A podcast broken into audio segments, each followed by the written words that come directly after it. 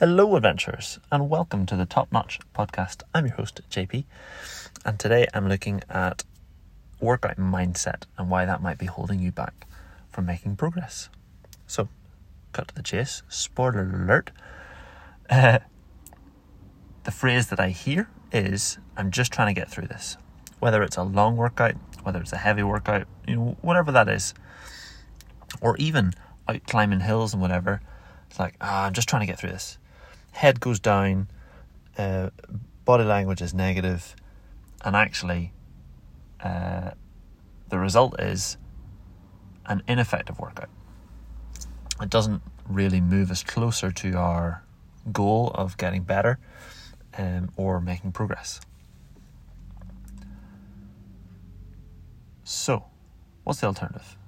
Well, um, when I was a kid, and equally my sisters do this with their kids all the time. Say you're out walking up a hill, that's a long hill, and the focus is, oh, are we there yet? Oh, this is so hard. Uh, try and distract yourself. So, in that situation, it's how many blue flowers can you find? Or um, how many steps will it take you to get to that rock? So you're focusing on something that isn't the difficulty of the challenge. In a workout in a gym, let's use rowing for example. I'm a big fan of rowing, as you might know.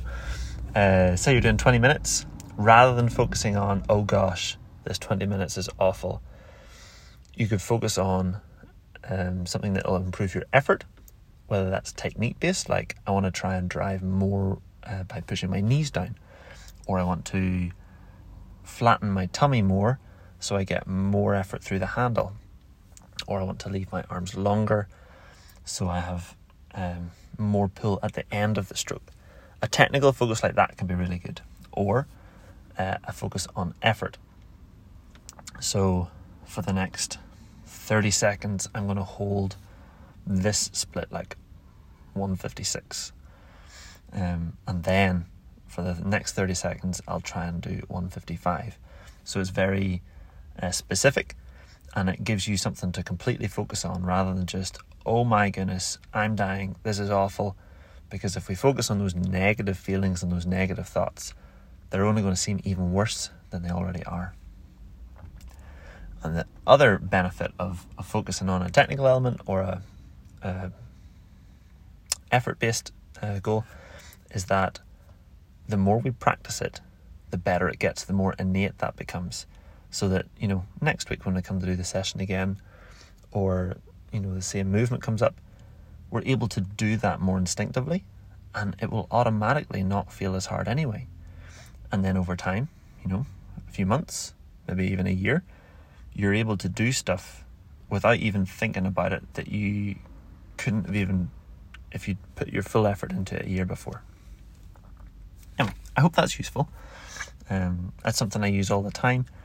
And if I've had a break, especially from training, it's something I really have to focus on uh, because the temptation is to just focus on how hard things are when you're getting back into it. Anyway, thank you very much for listening.